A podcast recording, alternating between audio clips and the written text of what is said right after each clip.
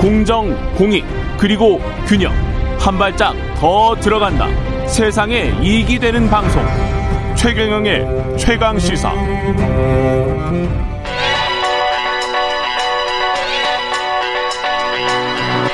최강 시사 김수민의 눈. 네, 김수민의 눈 김수민 평론가 나와 있습니다. 안녕하세요. 반갑습니다. 예. 오늘은 새마을 운동 중앙회 네. 예, 새마을 운동 중앙회 예, 오래된 이걸 뭐라고 불러야 되죠? 시민 단체라고 불러야 됩니까? 뭐라고 불러야 뭐 돼요? 관변 단체였는데 네. 음. 조금 그 성격을 탈피하고 있었죠. 예. 이렇게 새마을 운동이 좀 최근에 많이 변화하고 있다라고 있는 얘기가 있었는데 음. 오늘 새로운 회장을 선출을 합니다. 예. 여몽, 여몽철 전 대전시장이 단독으로 입후보를 해서 당선이 확실시 되고 있는데 오늘 선출을 해요? 예. 네, 변화를 일궈왔던 정성환 회장 연임이 실패하면서 낙하산 논란이 불거지고 있어서 음. 오늘 준비를 해왔습니다. 예. 낙하산 논란. 낙하산 인사다. 네, 그 논란이 벌어지고 있습니다. 낙하산 인사는 종이가 어떻게 되나요? 일단은 뭐 정권에서 내정한 인사 이렇게 정리할 수 있는데 어. 새마을 중앙회 정관에 따르면 대의원 총회에서 뽑히도록 되어 있거든요. 예. 근데 정성원 회장이 대의원 추천 3분의 1을 받는데 실패를 했어요. 그리고 그 예. 이유가 이제 정권 내정 사실이 알려지면서 대의원들이 추천 서명을 꺼려 했었다라고 음. 하는 그런 얘기가 나오고 있습니다. 이게 그러면 절차적으로 지금 저 염홍철 전 대전시장은 단독 입후보를 했다는 이야기는 어, 대의원들의 추천을 받았다는 이야기인가요? 그렇죠. 3분의 1 이상 추천을 혼자 받아서 단독으로 입후보를 한 것이죠. 음, 그러면 이게 절차적으로는 문제가 없습니까? 그 정관을 뭐 어겼다거나 이런 부분은 없는 것인데 예, 어, 새마을중앙회가 이제 정치 관여 금지라든지 이런 음. 법칙을 정하고 있거든요. 예. 근데 정치인 출신 인사가 그것도 한 선거를 한 20일 정도 앞둔 시점에서 내정설이 흘러나왔거든요. 음. 그런 부분도 이제 굉장히 낙하산이라고 치더라도 이제 좀 급하게 이루어진 그런 문제들도 있는 것이죠. 정성원 회장은 그 전에 회장은 저는 사실은 새마을운동 중앙회 하면 정경환 씨밖에 떠오르지가 않아서 네, 근데 예. 네. 정성훈 회장은 그러면 저기 저 정치인이 아니었고 이분은 네, 그렇습니다. 예 임기를 다 했고 그 다음에는 이제 정치인 출신인 염홍철 전 대전시장은 문재인 정부랑 어떻게 연관이 돼 있죠? 현재 뭐 일단 민주당 소속이기는 하고 예, 근데 정성원 회장이 언론 보도를 통해서 증언한 내용들이 음. 어, 청와대라든지 또 행안부 이쪽 인사들로부터 내정 사실을 어, 전해 들었다. 그래서 어느 정도 구체적인 정황까지도 증언을 했던 그런 상태입니다. 아, 그래서 그렇군요. 구체적으로 정부에서 왜 미는 건지 그 음. 이유는 잘 밝혀지진 않았죠. 모- 모르겠습니다. 이게 이제 코드 인사인 것 같기도 하고 예 낙하 낙하산 왜 왜냐하면 이게 약간씩 뉘앙스가 달라요. 네, 낙하산 인사, 코드 인사, 보훈 인사, 뭐 이렇게 우리가 인사 관련해서 취재를 하고 보도를 할 때 네, 네. 종이가 약간씩 다르기 때문에 제가 이게 뭐라고 지금 명확히 이야기해야 되는지는 잘 모르겠어서 약간 코드 인사 같아요. 제가 보기는. 음, 근데 정권에서 왜냐하면 절차가, 절차가, 절차를 지켰으면 네, 네, 네. 그걸 이제 낙하산이라는 것은 위에서 절차도 없이 그냥 툭 내려와 버린 거잖아요. 공채 시험을 보면 네, 네. 공채 시험 보지 않고 사장 딸이야 이러면서 이렇게 툭 내려오는 게 그거는 나... 이제 낙하산을 넘어선 특혜 인사라고 봐야 될 것 같아요. 네. 알겠습니다. 예. 이 새마을 운동 하면 제가 이제 정경환 씨 이야기 했는데 네.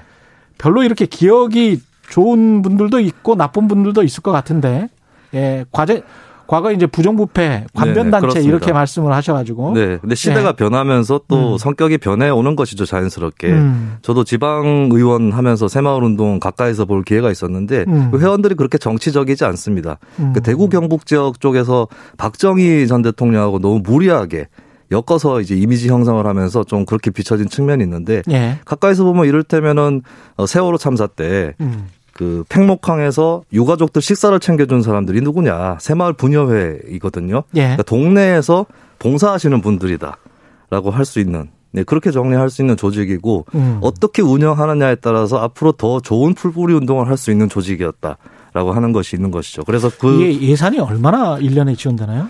아, 예산은 제가 파악을 못했어요. 근데 이게 중앙 정부에서만 지원되는 게 아니라 음. 어, 지자체에서도 지원이 되고 있고 지자체에서도 예, 오히려 예. 지역 조직이 굉장히 중요한 그런 또 성격을 갖고 있습니다.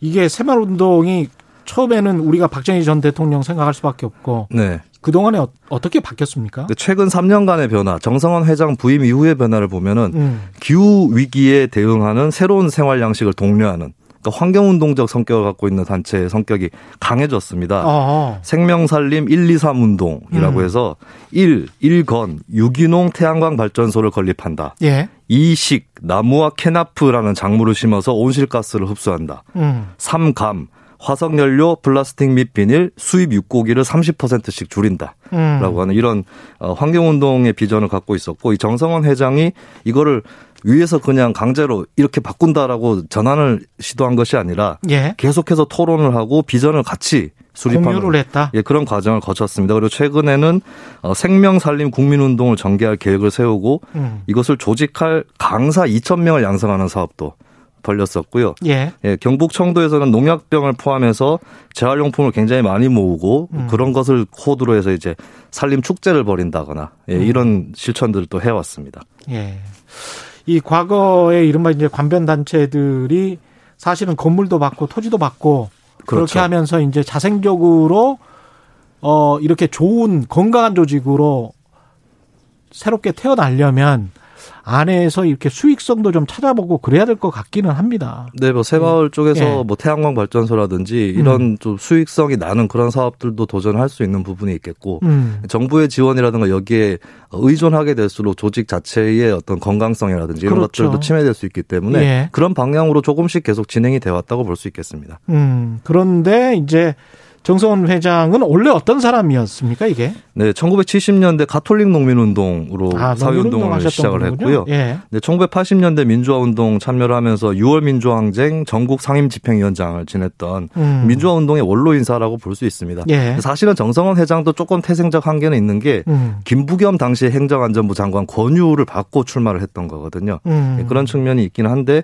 그래도 그때 당시 출마를 할 때에 내부에서 출마를 준비하던 사람이 어, 만나 보니까 당신이 내부 개혁을 더 잘할 것 같다 이렇게 아. 양보했다는 그런 얘기도 있습니다. 음, 근데 이제 정서원 회장은 이야기는 지금 직접 안 하지만 네. 연임을 못하게 된 거는 어떤 내정자가 있다는 것 때문에 그런 것 같다라는 건가요?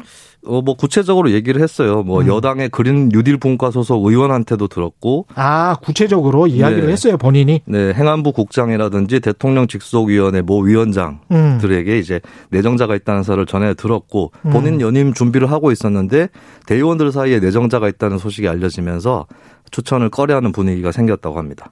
그러니까 대의원들이 추천을, 아, 내정자가 있으니까 그 사람으로 해야 되겠다, 이렇게 된 거군요. 네, 그러니까 내부 조직이 아직도 뭐랄까요. 정부 바라기, 정권 바라기 같은 그런 분위기가 좀 있나 봅니다. 그런 습성이라든지 어느 정도 남아 있다고 볼 수 있겠죠. 그 부분이 예. 아직 극복 못한 한계다라고 아. 짚어볼 수 있겠습니다. 앞으로 어떻게 되더라도 이런 거는 좀 잘 충분히 할 수 있는 거 아니에요, 그죠? 네, 내부 조직의 네. 어떤 상향적인 그런 가능성 이런 네. 것들을 좀 살려 나갈 필요가 있겠죠. 고맙습니다.